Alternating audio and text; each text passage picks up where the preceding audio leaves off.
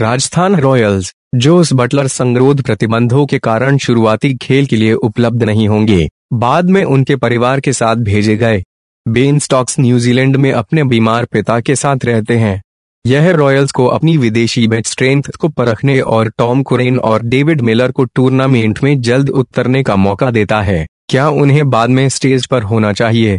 Playing 11 Yashasvi Jaiswal, robin Uthappa, Steve Smith, David Miller, Sanju Samson, Tom Curran, Riyan Parag, Shreyas Gopal, Jofra Archer, जय देव Unadkat, Ankit Rajput, Varun Aaron, Kartik Tyagi. Chennai super Kings, Dwayne Bravo के अनुपस्थित होने के बाद सैम करन ने बेहतरीन अंदाज में चुनौती दी और आगे कदम बढ़ाया और दूसरे गेम के लिए भी ऐसा ही रहेगा। रैना की अनुपस्थिति में मध्यक्रम में बाएं हाथ से बल्लेबाजी का विकल्प भी प्रदान करते हैं, एक ऐसा कदम जो टूर्नामेंट में बरकरार रखा जा सकता है।